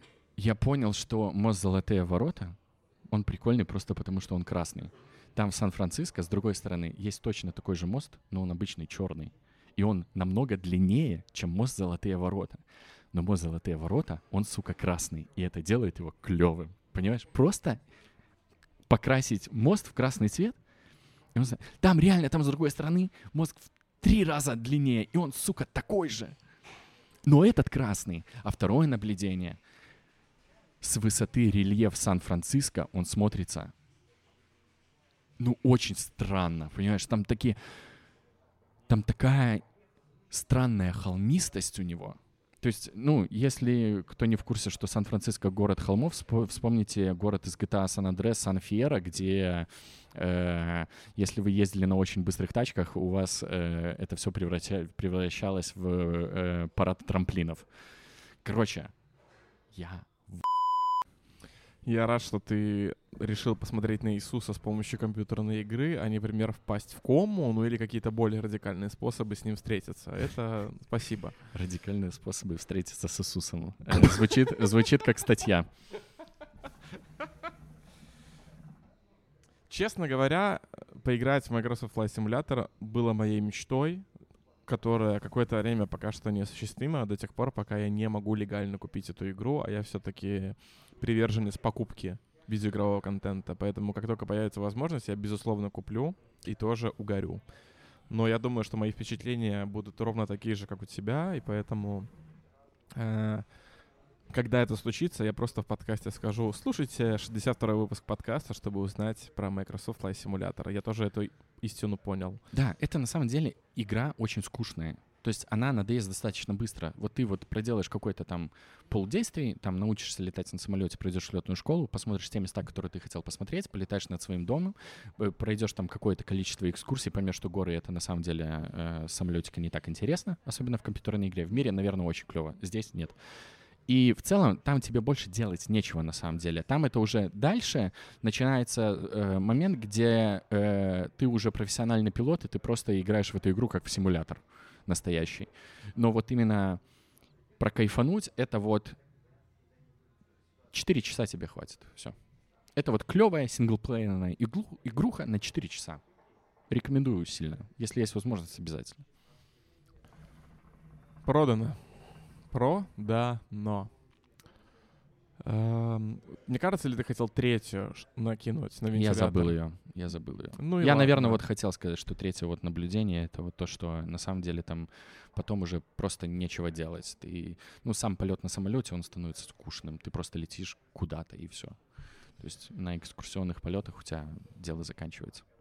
Мы снова приходим в рубрику «Стас говорит про киберпанк». Погнали. Во-первых, меня немножко расстраивает, что когда я смотрю статистику Яндекса, у нас один из популярных выпусков — это выпуск про киберпанк. Там дослушиваемость минимальная. И переслушивая, я, наверное, понимаю, почему. Потому что это звучит не так engaging, как, например, обзоры Тохи или еще кого-нибудь на эту игру. Но, тем не менее, я посмотрел полностью сезон за 2 дня сериала на Netflix Cyberpunk Edgerunners. Это они заколлаборировали с аниме-студией Trigger, которая делала много популярных аниме-штук, в частности, Kill la Kill, я так понимаю. И люди, которые как бы смотрят аниме, говорят, что вот стиль этой студии, он, ну, немножко надоедает, потому что они занимаются самоповторами. Но что спасает сериал по киберпанку, это то, что сюжет, сценарий персонажей писала та же команда, которая писала, собственно, сценарий к игре. И то есть это получается, что сценарий к игре написан одними людьми, а визуальное и все остальное написано другими людьми. И, ну, спецы в обоих делах делают свое дело, и получается круто. Триггер, к слову, еще делал 3-7 серию сериала «Звездные войны». Как он называется? Мультик-аниме? Много. Аниме. Последний, который выходил. Там Legends, что-то про истории. Истории. Да, вот это вот. Такое. Они делали еще 2 серии в этом мультике. И что я хочу сказать. Этот сериал снова во мне триггернул желание поиграть в киберпанк. Я объясню, по какой причине. Я же играл в киберпанк как кибермаг, назовем это так. Ну, то есть взломщик, хакер, который всех взламывает, навешивает там всякие... Поджигаю врагов, взламываю, отключаю их, отключаю камеры и так далее. То есть минимум шутера, максимум вот этой вот киберштуки. В принципе, в любые игры, в которых ролевых такая опция есть, особенно в тематике киберпанка, это будет Deus Ex. Я так играю. А этот сериал мне показал вторую сторону. Вот то, как я не играл, но, наверное, хотел поиграть и не понимал для себя. У меня нет этой модели. Как играть в киберпанк в режиме, когда мы идем на дело, мы достаем стволы, мечи. Киборг-убийцы. Да, и мы киборги-убийцы. Мы идем резать на дело. И вот он очень хорошо это показывает. То есть настолько, что я местами сидел такой, окей, я даже знаю... Ну, то есть там... Естественно, повторяются локации из игры, персонажи. Подожди, и так далее. То есть это прямое продолжение игры? Это не продолжение. Это история из вселенной киберпанка, которая тоже развивается в этом городе Найт-Сити. Я так и не понял, оно происходит до или после событий игры Киберпанк 2077. Но это не столь важно. Важно, что оно вот атмосферу и настроение очень круто передает. И проблема, которая была, в частности, в игре, в том, что там есть история про киберпсихоз. То есть люди, которые ставят слишком много имплантов, они постоянно должны сидеть на инъекциях штуки, которая помогает киберимплантам не сводить себя с ума. И как бы в игре эта история показана лишь тем, что у тебя есть сайд-квесты, в которых тебе этих киберпсихов нужно убивать. То есть ты приходишь в какую-то локацию, там может быть мини-зарисовка, то есть что там произошло, там какое-то ритуальное жертвоприношение или сцена из сериала. Environment storytelling. Да, типа того. Но суть киберпсихоза и что это такое, как он происходит и как он выглядит, не передается. А этот сериал прям вот он прям показывает. Короче, у главного героя или героини фляга посвистывать начинает, типа? В том числе, не только. И вот это так классно показано. Возможно, кто-то даже плакал в конце этого сериала, потому что он даже... Ну, он драматический, но просто для меня лично главный герой, ну, такой тупой мужик. Ну, то есть я не хочу пересказывать сюжет, если ты посмотришь, или те, кто посмотрел, ну, реально, вот чисто тупой мужлан творит тупую херню. Да, не надо было делать то, что он делал. Ну, как бы какая-то странная там романтика. И вот главное впечатление, которое стоит после сериала, я хочу переиграть еще раз в киберпанк вот так, как там показано, где я врываюсь, доминирую, вот эти вот использую ножи, которые встроены в руки, мешу врагов мясо, замедляю время, делаю вот эти вот штуки, они постоянно в приседе, перемещаюсь между локациями, скрытно взламываю замки, короче, делаю так, чтобы меня никто не заметил. И очень эстетика, короче, классно передается. То есть, ну, там прям классный визуал. Там есть кадры, которые... Делай скриншот, забирай себе на рабочий стол, забирай себе на телефон, еще куда-нибудь. Очень красиво. Ну, и он, ну, он прям взрослый. То есть, там кровь, кишки, мясо, сиськи, письки, все вот это вот. Полный фарш. И как бы 10 серий по 25 минут — это реально вечер, может быть. Может быть, как я люблю сериалы, в которых серии длится 25 минут. Божечки, как мне надоело это все драматическое месиво, которое состоит по сериям в один час. Я только простил совсем недавно «Очень странным делам» 2,5-часовой последний эпизод. Сколько? 2,5 часа. Предпоследний час 40, по-моему. Вот, и... Я очень хочу смотреть все, что длится 25 минут. Ну, в этом плане, ну, как будто бы, короче, Netflix нащупал формулу, как делать экранизации видеоигр. Делаешь аниме, потому что Castlevania, потому что по киберпанку, ну, все это, оно классное. Ну, типа, аниме по Castlevania, я не помню, мы в подкасте говорили или нет, но это все еще, наверное, лучшее, одно из лучшего дерьма, которое я видел в целом как аниме, а уж тем более по видеоиграм. Оно стоит каждой минуты. Так, по-моему, все, что аниме делало по киберпанку, все клево, не? Да. Ну, вообще, в эстетике киберпанка, да, все хорошее. Ну, многие аниме, они очень классные. Есть на канале 16/9 у Дмитрия Кунгурова, экс-главного редактора Стопгейма. У него есть прям хороший часовой выпуск, где он прям разбирает, как киберпанк в аниме развивался. Это круто. Но про экранизации игр... Блин, а что-то было еще третье. Забавно, что экранизация Netflix... Если аниме и... ну, визуальные, короче говоря, штуки хорошие, то там, где люди, а именно Ведьмак, Resident Evil и так далее, помогите просто. Вот это, конечно... Ведьмак же, говорят, вроде норм. Мне, кстати, мне не вкатило, но... Ну, как бы он... Знаешь, в чем дело? Вот там-то, ну, он норм.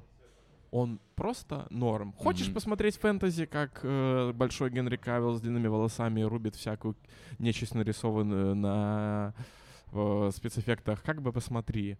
Но когда у тебя классная история, круто прописанные персонажи, которым есть кому сопереживать, причем в Castlevania, что самое интересное, для меня главный персонаж, которому я сопереживал, это был второстепенный герой, который в конце становится главным героем. И, ну, вот это вот классные вещи, когда вот второстепенные, особенно когда второстепенные герои становятся главными. Мы, по-моему, с тобой об этом даже говорили в одном из подкастов в этом сезоне. Я не помню. Неважно. Ну, не суть. Поэтому, если вот ты не противник аниме, и ты не готов его выплевывать... Да я Наруто хочу посмотреть, понимаешь, братан, в чем дело? Я Наруто смотрел на Jetix, и у меня остался какой-то интерес. И просто я, к сожалению, знаю, как устроена вселенная Наруто в плане... производства сериалов, их сезонов, кинофильмов и всего остального. И именно по этой причине я не хочу это смотреть. Но столько филлерного говна, что... Не знаю. Я поиграю в киберпанк сначала. Вот что я хочу сделать. Я хочу поиграть в киберпанк. И я это, сука, сделаю. Но потом. Если ты посмотришь сериал перед тем, как поиграешь, он просто тебя зарядит на то, чтобы... Вот не, прям... я хочу ворваться в игру, чтобы ничего не знать вообще об этой вселенной. Вот как я хочу. Вот именно поэтому я бы, наверное, порекомендовал сначала посмотреть. Потому что они показывают разную сторону этого мира. И в том-то и дело, что ты в ходе игры эту историю как-то познаешь. А сериал, как будто бы, мне кажется, для тех, кто не играл, он даст какой-то бэкграунд, на котором то, что тебе будет давать игра, оно будет скорее усиливать интерес, подогревать. У меня исследовательский интерес. Я хочу на эту игру посмотреть в вакууме. Я хочу понять, как с этими задачами справляется она, насколько мне вот интересно в ней будет, не знаю абсолютно ничего. Потому что примерно я уже знаю то, как я хочу проходить эту игру. И я вот хочу быть этим сектантом, который все отрицает, и просто пройти всю игру как человек, вообще без ничего. Но, возможно... В в ходе игры мое отношение к этому поменяется. Я вот хочу вот это вот вкурить. Ну и, кстати, на тему киберпанка, что еще подогревает мой интерес поиграть помимо просмотра сериала, это анонс дополнения, наконец-то, хоть вот, жаль, кстати, что просто да. единственного. Но я тут понял, что когда я его включал, главная проблема в том, что я, черт возьми, вообще забыл, какие кнопки что делают. И мне кажется, что это большая проблема игр. Короче, я жду момента, когда игры будут знать, что ты давно в нее не играл, и ты заходишь, и они такие: так, брат, ты давно не играл, давай-ка мы тебя быстренько забросим в какую-то тренировочную локацию, и ты быстренько вспомнишь, потому что мне этого не хватает сейчас. В игре, черт возьми, Doom Eternal, потому что я захожу в нее, а как бы я ж еще парень непростой, я люблю играть на большой сложности, чтобы меня эти черти ебали во все щели, перед тем, как я начну это делать. И мне приходится минут 30-40 просто потратить, чтобы вспомнить вообще, какие кнопочки нажимать. И вот в Киберпанке произошло то же самое. Поэтому я его жду, когда во многих играх это появится, потому что это реально не хватает и Assassin's Creed, и Far Cry, и вообще всем, как говорили отвратительные мужики, избам-дрочильням этого не хватает. Вот изба-дрочильня, у нее должна быть функция. Напомни мне, пожалуйста, вообще, как в тебя играть. Я не думаю, что про избы-дрочильни, потому что те избы-дрочильни, о которых мы говорим, типа Assassin's Creed, там на самом-то деле все очень просто. Там нету, знаешь, каких-то геймплейных заморочек. А вот в тех играх, в которых управление строится не на однокнопочной боевке или там еще что-то, там, да, это надо. Я вот в Halo, когда играл, там очень странное управление тачек, например, которое меня просто сводило с ума. Это просто я тема того, что ты сказал... Скорее бы игры адаптировались, я вот этого не вкурил. Короче, видимо, это в Halo, это какой-то, знаешь, древний артефакт предыдущих игр, что управление там было такое, хотя после этого уже придумали более удобное. Угу. Там на джойстике оно совершенно меня сводило с ума. Я просто перестал ездить на какой-то технике, потому что мне не нравилось ей управлять. Да, ну про напоминание надо. Но с открытым миром иногда такие штуки происходят, когда ты давно не играл, загружаешься в какой-то локации, и ты еще такой 5 минут пук-пук, а где я? Да. Господи, пожалуйста, можно мне заново все поинты на карте проставить? К интро-фразе, с которой я начал подкаст, я так рад, что мы завтра летим в отпуск. Господи, просто да. Я настолько... за этот месяц с этим увольнением, вообще со всеми квестами, которые были, потому что я нащупал ту грань, когда количество каких-то квестиков, которые у меня фоном в голове прогружаются, они становятся для меня стрессом, и когда я начал чувствовать стресс, я прощупал, когда я стрессую. Это у меня проявляется, что у меня появляется голос, как конкретный голос, который делает который он просто хочет, как будто бы, знаешь, отказаться от всего. У него вайб из разряда: Стас, давай ты пошлешь всех друзей нахуй, расстанешься, откажешься от семьи и уедешь жить, я не знаю, в деревню, в леса, в иглу поднимать пингвинов, ты просто уйдешь в отшельничество, ты просто откажешься от всего. Но заберешь с собой компьютер. Кстати, бро, как ты думаешь, почему я выращиваю туйки? И вот этот вот голос, он очень радикальный. Я вот понял, что, так вот, кто-то там внутри меня, вот какой-то стрессовый Стас, он прям от всего хочет отказаться. Он хочет отказаться от работы, он хочет отказаться от... Ну, реально от всего. Вообще, абсолютно. Я вот его когда нащупал, то есть я когда осознал, что это не я, это вот эта вот стрессанутая личность, я такой: блин, а кто это? Я не мог разобраться, кто это. Потому что в одном из подкастов я говорил на тему того, что у меня там есть ребенок, у меня там есть подросток, у меня там есть взрослые. А это вообще кто-то левый. Это прям левая какая-то личность во мне, которая появляется вот в ситуациях какого-то супер стресса для меня. У меня сегодня утром такое было. Котов на чипирование надо было отвезти.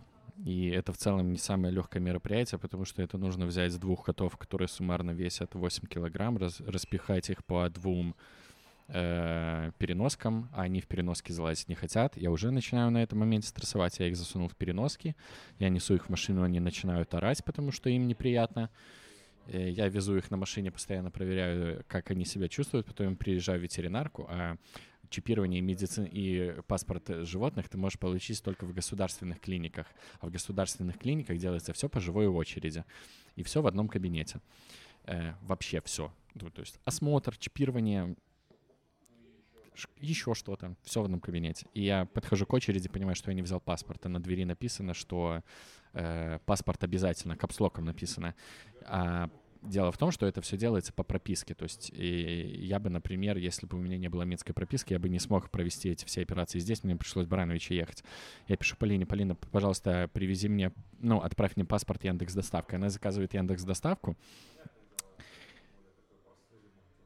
И я понимаю, что она как-то подозрительно очень долго едет. То есть у меня показывается 25 минут, что от момента, как она приедет к Полине, возьмет паспорт, потом вернется ко мне. Я захожу через 10 минут, там все еще 25 минут. Потом я смотрю на марку автомобиля, на котором доставщик едет. А это, сука, велосипед. У меня на лбу начинает проявляться вот эта вена. Потому что, я понимаю, что если я не успею получить документ, я просто своих котов погрузил в супер стрессовую ситуацию на часа два просто так. И мне это еще потом придется повторить. Я прошу Полину: отмени, пожалуйста, заказ и закажи заново. Она отменяет, заказывает еще раз, и мне приходит сообщение: Рома, это опять тот же чувак. Вена начинает лопаться. Полина же чуть-чуть немножко такая, типа, заболевшая. Говорю: слушай, тут осталось мало вариантов. Либо вези мне его сама, либо просто закажи такси, пускай мне привезут документ просто таксистом. Она в итоге так и делает. И в этот момент подходит моя очередь. И котов начинают чипировать, даже не спросив, есть ли у меня документы. В итоге им сделали все процедуры. Я уже сижу, подписываю бумаги. И мне дают, типа, заполните свои данные. У меня никто про паспорт не спрашивает. Я говорю врачу: слушайте, мне паспорт через 5 минут привезут. Не против, если я котов здесь оставлю и выбегу заберу? Я забираю паспорт, а он никому не нужен. Я... во Фрунзенском районе отопление от моей жопы можно было подключать, понимаешь? И... А потом начинаю... А, вот что самое прикольное. Мне говорят, типа, 113 рублей за чипирование 2 котов. Я даю карточку, мне говорят: терминал не работает. Подляна пришла, откуда не ждали. Сука, а у меня 2 кота. Я не могу... представь, что мне надо сделать, чтобы с ними 2 дойти до... банкомата, снять деньги, вернуться обратно. С неудобной переноской, как минимум, одной, в которой сидит кот, она большая. Эта херня весит, типа, 6 килограмм с котом. А вторая переноска, она у меня на шее висит с кошкой. Она все равно не такая тяжелая, но я выгляжу как какая-то многодетная мать-роженица, понимаешь? И я бегу за этими деньгами. Я попросил, чтобы коты остались там, типа, с врачом. Потом возвращаюсь, там, тыры-пыры. И вот в этот момент вот ко мне вот приходит этот чувак какой-то неизвестный, как у тебя. И он тоже говорит: Рома, бросай все. Вот самое важное, это не ты. Отстрелить вот этот момент, осознать, что это не ты. Да, и вот в эти моменты хочется, чтобы у тебя в голове появились не... У кого-то в интервью это было, у Дудя, Дудь брал у какого-то пацана интервью, он там очень прикольную штуку сказал, что в какие-то стрессовые ситуации ты в голове начинаешь советоваться с пацанами. Как бы на это отреагировали пацаны. Это совсем недавний выпуск. Да, с режиссером. Да. Я такой: о, клево. Но в этой ситуации, знаешь, когда вот приходит вот это стрессовое чмо, я хочу, чтобы в голову заходил Владимир Соловьев и начинал передачу «К барьеру», где мы становимся к вот этим стойкам, и я начинаю объяснять, что вот этот чел, он мразь на самом деле. И Соловьев такой: да. А он еще и против «Единой России». И я такой: вот и это тоже. Понимаешь, вот какие дела. Да, то есть вот я вот в тот, я вот отстрелил вот этот вот момент, что, то есть внутри меня есть чел, который абсолютно ничего хорошего для меня не хочет. Он, типа, не хочет там планов на семью, не хочет планов на работу, не хочет общаться с семьей, в смысле с родителями, он не хочет там, типа, заниматься физической подготовкой, он ничего не хочет, он хочет тебя, окунуть куда-то вообще. То есть в обратную сторону от всего, что ты хочешь, И это, ну, типа, это интересно, это становится интересным, когда ты это отстреливаешь, что... Да, да. И слава богу, момент, где я отдавал контроль вот этому чуваку, он прошел, типа, лет 8, по-моему, назад, потому что... Ну вот в этой стрессовой ситуации сегодня мне надо было плотно с Полиной коммуницировать, одновременно держа двух котов, чтобы объяснять ей, что ей надо сделать. А потом, когда это все начинает накаливаться тем, что Полина сама злится, что там у нее приходит точно такой же заказ от другого чувака, и она понимает, что у меня ситуация задница. При этом, возможно, она еще думает, что, блин, он поехал туда один, потому что мне не очень хорошо, а тут я его опять подставляю, и тут... Ну, важно, блин, держать себя в руках, чтобы случайно на нее не сорваться. И это тоже какой-то, ну... То, что у тебя в голове нет, у других людей в голове, да. Мув, которому так надо научиться, чтобы случайно не выписать бля человеку, который на самом деле, ну, ни в чем не виноват. Он даже помочь тебе пытается, но, ну, к сожалению, ты вот в стрессовой ситуации, ты можешь повести себя как... И внутреннее чмо, оно просто... Оно как в киберпанке, собственно, чел под киберпсихозом. Вот киберпсихоз, вот он именно так и показывается, что, ну, там фляга вообще улетает в космос, где человек даже, ну... в стадии киберпсихоза, он даже не видит, короче, что происходит. У него, ну, он себя видит в других локациях, он видит других людей. Ну, то есть у него все, фляга там максимально свистит. Вот. И это отсылаю к подкасту, где я говорил, что гармония с собой — это то важное, к чему я стремлюсь и, надеюсь, пришел. Потому что без этой гармонии с собой я бы сегодня выписал вообще всем, кому только можно. Ну, прикол ведь гармонии с собой в том, что, собственно... Короче, это тоже о том, о чем говорят просветленные, назовем их так, да? О том, что, извини, что я тебя перебью. Мне кажется, про гармонию с собой — это понять, что на самом деле вот этого чма не существует, это все ты, и тебе нужно просто успокоиться. Наоборот, как раз-таки наоборот. Это понять, что он есть, но это твоя темная сторона. И понять вообще вот эта вот темная сторона. Ну, короче, просветленные очень часто в конечном... Точнее, один из шагов, да, то есть, как я говорил, с достигаторством, есть шаги, через которые тебе обязательно надо пройти. Один из таких шагов к просветлению — это познать свою темную сторону, пообщаться с ней, соединиться с ней, понять ее потребности. Ну, собственно, то, почему Йода отправлял Люка в пещеру. Да, да, кстати, хороший пример. То есть это не отказ от нее, это не какая-то... Как называется? Не капсулировать ее, знаешь, не закинуть в темный ящик, и пусть она там сидит, а как раз-таки прикоснуться с ней, повзаимодействовать, вообще понять, что там происходит и почему вот он, ну почему каких-то вещей хочет, которые хочет. У меня есть наблюдение на другую тему интересное. Я почему-то о нем вспомнил сейчас, потому что вот это вот все про гармонию, это все про утопии, и я понял, что я ненавижу все утопии, потому что это все про коммунизм на самом деле. Любую утопию, если не взять, там везде будет отказ от бабок, все примерно равны. Всем суперкомфортно, и это все на самом деле выглядит про описание идеального коммунизма, если бы он был возможен. Mm-hmm.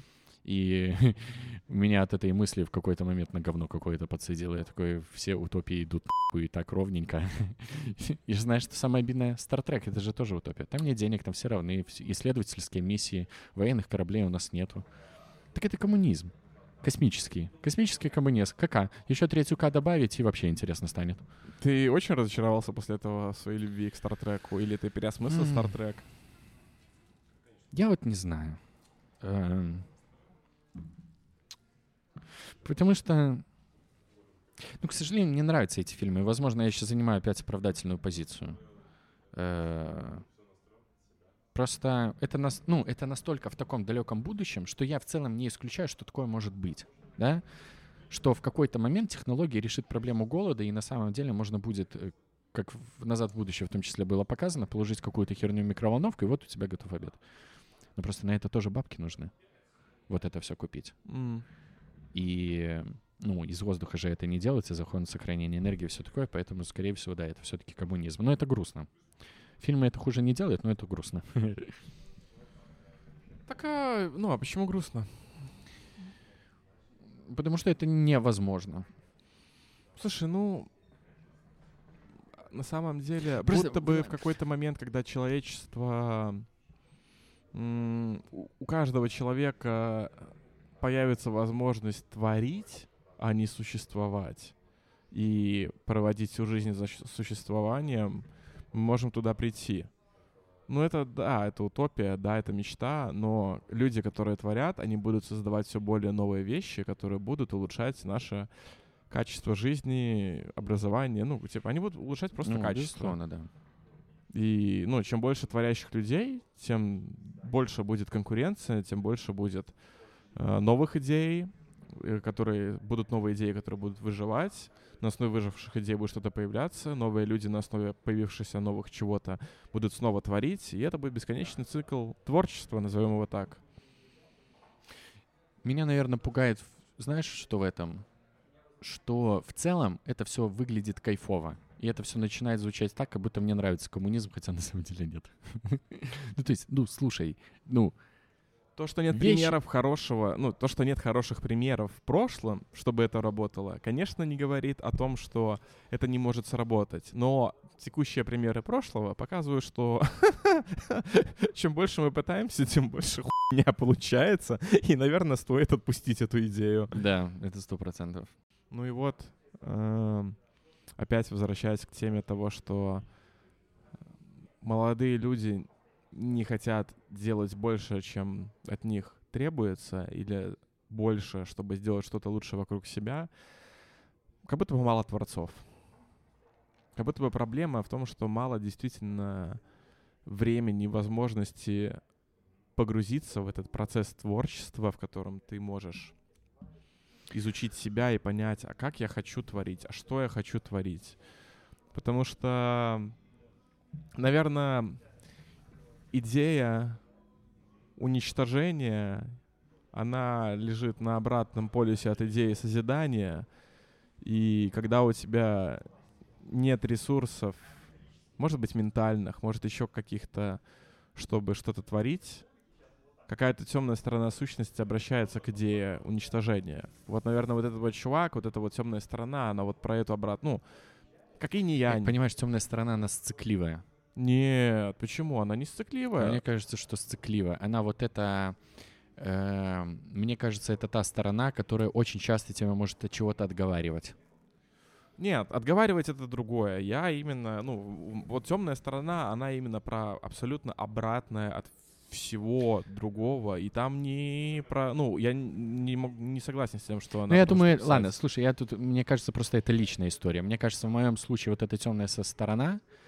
Я в нее вот закладываю в том числе вот свою сцикливость по каким-то моментам, и мне кажется, что она там. Вот я ей противлюсь в том числе. Но давай вернемся к моменту творцов, что ты сказал. Я просто, если честно, не согласен с тобой. Мне кажется, наоборот, стало больше. Мне кажется, что людей, которые решили, что я хочу что-то делать своими руками, стало сильно больше, чем было до этого. Я думаю, что просто за счет интернета мы видим больше таких людей. Но тоже далеко это не point, факт, что их point. Стало больше. Марго на эту тему хорошо говорила, что если бы интернет был в давние времена, то гораздо бы больше мы знали про небинарных персон, трансгендеров, смену пола. И про вот эту вот всю историю было бы гораздо больше огласки. Просто интернета не было, и она осталась, ну, наверное, как мифы, истории, вырезки из газет. То же самое. Знаешь, тут не знаю. Потому что, к сожалению, законы, которые, например, были еще в середине прошлого века, они были в плане гомосексуализма, например, они были в целом похожи с теми законами, которые сейчас есть, где мы не можем называть одно слово на букву «В», и которое заканчивается на буквы «Айна». Так вот... Ну, Александру Македонскому это не мешало. Чел, так там время, там не было закона, что тебе нельзя трахаться в жопу. Там это было наоборот, типа, чё, пацаны, оргия сегодня? Погнали. Окей, let's go, да. Ну, ты вспомни Алана Тьюринга, который боялся всего этого, и которого в итоге посадили на шконочку за то, что он просто гомосексуалист, пихали его таблетками, в итоге он же, по-моему, суисайд сделал, да? Это ни в коем случае не пропаганда... гомосексуализма — это рассуждение на тему. Да, осуждаю. Не знаю. Так вот, по поводу творцов. Мне кажется, все-таки если бы у нас была чистая статистика, а это просто, конечно, у нас ее нету, мне кажется, что все-таки процент творчества, творцов был бы сейчас немного больше. Да, конечно, больше. Нет, я согласен. Дай point, доскажу. Просто мы первое поколение, которое после совка. А совок был не про частную собственность, все это было преследуемо, и какие-то вещи... я думаю, очень часто, когда кто-то из нашего поколения хочет сделать свое дело, упирается в какие-то там месседжи от родителей, что частный бизнес — это плохо. До сих пор в деревнях, если ты частник, это значит, что ты делаешь что-то плохое. Да, ты воруешь, ты, чем-то таким занимаешься. Да, ты можешь любое интервью какое-то посмотреть с каким-нибудь сельским жителем, где он говорит, что вот пришли частники, и все стало плохо. А мне кажется, что мы это первое поколение, которое совковые устои, оно знает по рассказам родителям, но при этом... частное предпринимательство, оно не преследуется законом. Слушай, тут на самом деле много вещей, в том плане, что, во-первых, интернет, раз. Во-вторых, уровень жизни, развитые страны, вообще много чего произошло в мире, в частности, за последние 50 лет. Давай так скажу, нет железного занавеса, например. Это ж наша локальная история. Я про в целом мировую историю говорю. Я просто мире, в плане количества художников я говорю про наш регион. Творчество — это ж не только про... я просто, я анализирую просто какой-то свой... Я понимаю. Круг, этот. Я ж поэтому и говорил, когда про тему того, что эта история про quiet quitting, она ж повсеместная. Это не только какая-то наша история или то, что мы говорили с ребятами, это в целом какой-то мировой тренд, который на самом деле не тренд, но, тем не менее... Я это просто прилетаю к творчеству в том плане, что в каком-то смысле изменение своей среды или улучшить что-то на работе — это же тоже момент творчества, потому что ты размышляешь, ты обращаешься к своему какому-то желанию творить. Давай, знаешь, про определение. Творчество — это про создание чего-либо. И в целом... Создание, хорошо. Созидание, неважно. Посрать. Поэтому в целом любая работа на самом деле это про творчество. Просто у нас сильная ассоциация с творчеством. Это, например, рисовать что-то. Да. Музыка, да. То, что искусство, Да, а творчество, мне кажется, оно про все. Да, 100%. Вообще про все. Поэтому тот поинт, который я тебе говорил, я считаю свою работу творчеством. Это факт, потому что, Искусство ли это? Не знаю. В целом, я готов сказать, что это так. Но я думаю, что художники мне напихают за щеку кое-чего. По-моему, мы это говорили, опять же, в одном из выпусков в этом сезоне. Есть очень классный чувак, Кен Нортон, по-моему, это он. Он 20 лет в продакт-менеджменте, и у него есть статья в его блоге, она называется «The Art and the Science of Product Management», где он раскладывает, в чем наука продакт-менеджмента, а в чем искусство. И искусство... Оно про то, что ты не просто берешь шаблонные работы с командой, шаблоны разработки, шаблоны тестирования, валидации гипотез, а ты уже начинаешь экспериментировать с тем, что есть, и адаптировать, подстраивать. Ты начинаешь творить. Да. Ты становишься творцом, где ты приходишь на работу, и ты понимаешь, что я сейчас сделаю что-то великое. Извините, что я говорю, как в презентациях Apple, но... клево, когда ты можешь так сказать. Amazing. Да. Клево, когда ты приходишь на работу в детский садик, и ты такой, я сделаю из них людей. Да, это, это можно назвать великим. Да, если хотя бы ты сделаешь 20... если хотя бы одного человека из 20 ты сделаешь великими, это уже успех, как говорил Человек-паук. Моя задача — спасать одного человека за раз. И я уже справился. Одного за раз. Какая это хорошая фраза. Я не знал, что Человек-паук такое говорил. Да. Это или в кино, или в каких-то комиксах было, что... Это было в комиксах после того, как он... у него еще один человек, которого он пытался спасти, умер, и тогда он пришел к пониманию того, что я не могу спасти всех вообще, я не могу быть везде и сразу. Поэтому я должен фокусироваться на одном человеке, которого я могу спасти. One at a time. Вот это важно помнить, что ты не можешь всех спасти. И не обязательно об этом помнить Человеку-пауку. Всем надо это держать в голове, даже если ты не супергерой. И вот, собственно, завершающая мысль ретроспективы всех выпусков, которую я для себя подметил. Главное не ссать. Вот, главное не ссать. Потому что прослеживалось через общение со всеми. Давай мы можем по всем пройтись. Если ты барбер, ты можешь убить человека совершенно случайно легко. Не ссы. Просто делай красиво. Ты врач, ты можешь тем более. Твоя вообще задача спасать. И причем, возможно, кстати, врач, где ты там думаешь, что, по возможности надо спасать всех. Таня проходила химиотерапию и борьбу с раком. Да. Это какие, если у кого из всех наших гостей, какие у нее яйца, простите.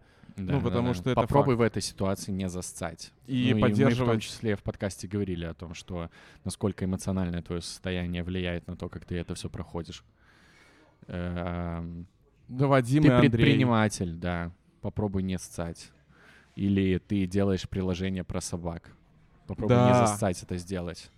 Потому что, когда мы с ним говорили, это все выглядело, вещь, в которую просто вкидываются бабки, и попробуй просто не ссать вкидывать бабки. И клево, что начало получаться. Попробуй не зассать, пойти в акселератор, вообще множество вещей. Просто попробуй не зассать, показать, что ты сделал. Да, а это самое важное. Это вот сейчас помнишь, как в подкасте я рассказывал про пацанов, которые показывают, как они фуры делают? Mm-hmm. Или про этого пацана, который делает электросети, просто вышки электросетей. Я до сих пор его периодически вспоминаю, какой это крутой тип. Сейчас сделали, по-моему, в тот же день, когда была презентация Apple, сделали сайт, который называется Steve Jobs Archives, типа архивы знаменитых выступлений Джобса. И... Там, по-моему, письма, заметки, что-то такое. Там в основном выступление его, и вот одно из выступлений, по-моему, там заголовок «Покажи свою работу». Показывай то, что ты делаешь. Типа, не должно быть такого, не должно быть истории про то, что, как я понимаю, как продакт-менеджер, что меня зовут какую-то залупу работать, это мне говорят, мы тут 4 года делаем какую-то непонятную шляпу, ее еще никто не тестировал, не валидировал, мы никому не показывали, но мы верим в ее успех, и мы вот запускаемся, и нам наконец-то почему-то нужен продакт-менеджер. Типа, в смысле, алло. Про показать... Хотел сказать, что, наверное, скромность надо в задницу запихивать. Но я все-таки хочу... Есть скромность про этикет. Я хочу сделать ремарку, что Давай. Это не призыв посылать дикпики, пацаны. Дикпики тут я понимаю, что нужно мужество, но... а мы можем приложить ссылку на бот в Телеграме, куда можно отправить фотку своего члена за 300 рублей? Кто хочет, загуглите, есть такой бот, но лучше не ссыть, делать что-то. Они отправлять свою красоту дамам. Я думаю, далеко не всем дамам это нравится. Покажите это зеркалу и просто восхититесь лишний разок. Но только будьте аккуратны, не заигрывайте с собой. Мы на этом подкаст закончим, да? Сезон. Тебе нравится такое окончание? Окончание. Окончание, конец. Достаточно, сколько там тайм-код? Достаточно длинный конец этого подкаста. В общем, я надеюсь, что вам этот сезон понравился. Я надеюсь, что какие-то вещи, возможно, вас вдохновили. Какие-то вещи, возможно, заставили вас сделать какие-то выводы, как нас со Стасом. Собственно, то, о чем мы говорили в этом подкасте. Мы рады, что... Вы нас слушали, мы рады, что количество подписчиков увеличивалось. Господи, я скажу, как Леонид Якубович, но низкий вам поклон, дай вам Бог на эти коротенькие 7 дней и больше. В общем... Пишите отзывы, форму обратной связи, ставьте звезды, сердца и лайки. А если звезды, то 5. Пожалуйста, 5 — это хорошо. И ставьте 5 звезд таксистам Яндекса, не ставьте ничего... если вы никак не относитесь к поездке. И пишите им плохие отзывы, если они мудачье. Вот это вот единственное... Вот, кстати, на эту тему. Как я начал интересоваться, есть ли такая тенденция такой проблемы, что люди не работают? Я заговорил с одним из водителей такси на тему оценок. И он мне сказал, ну, со своей колокольни, я понимаю, что, возможно, многие не согласятся, но мне понравился его принцип. Он говорит: ставьте нам пятерки, потому что, ну, многие из нас незаслуженно опустились ниже, и нам приходится на своих BMW катать эконом, потому что просто кому-то не понравилось, что я дверь не открыл, хотя, камон, ты взрослый мужик, можешь себе сам дверь открыть, да. Я понимаю, когда мне люди ничего не ставят, ну, то есть если наша поездка вас не удивила, не ставьте ничего. И я абсолютно поддерживаю, когда водители оказываются грубыми, нарушают правила, творят фигню. Ну, в вашей поездке произошло что-то. Я поддерживаю плохую оценку и, в частности, самое важное, плохой отзыв. Ну, важно, чтобы Яндекс в том числе знал. Не просто, чтобы на водителя вы понизили, а чтобы Яндекс знал, что водитель как бы мудак. Такие дела. Не бойтесь хвалить. Делайте людям и других. Да, делайте людям приятно, и себе в том числе. Мы уйдем на небольшой перерыв до следующего сезона. Надеюсь, третий сезон выйдет скоро, и он вам тоже понравится. А пока, пожалуйста, переслушайте какие-то выпуски. Возможно, вы что-то пропустили. Там было очень много интересного. Все выпуски советуем. Стас, Рома, подкаст «Как дела?». Выпуск 62. Выпуск 62. Всем пока. Покеда.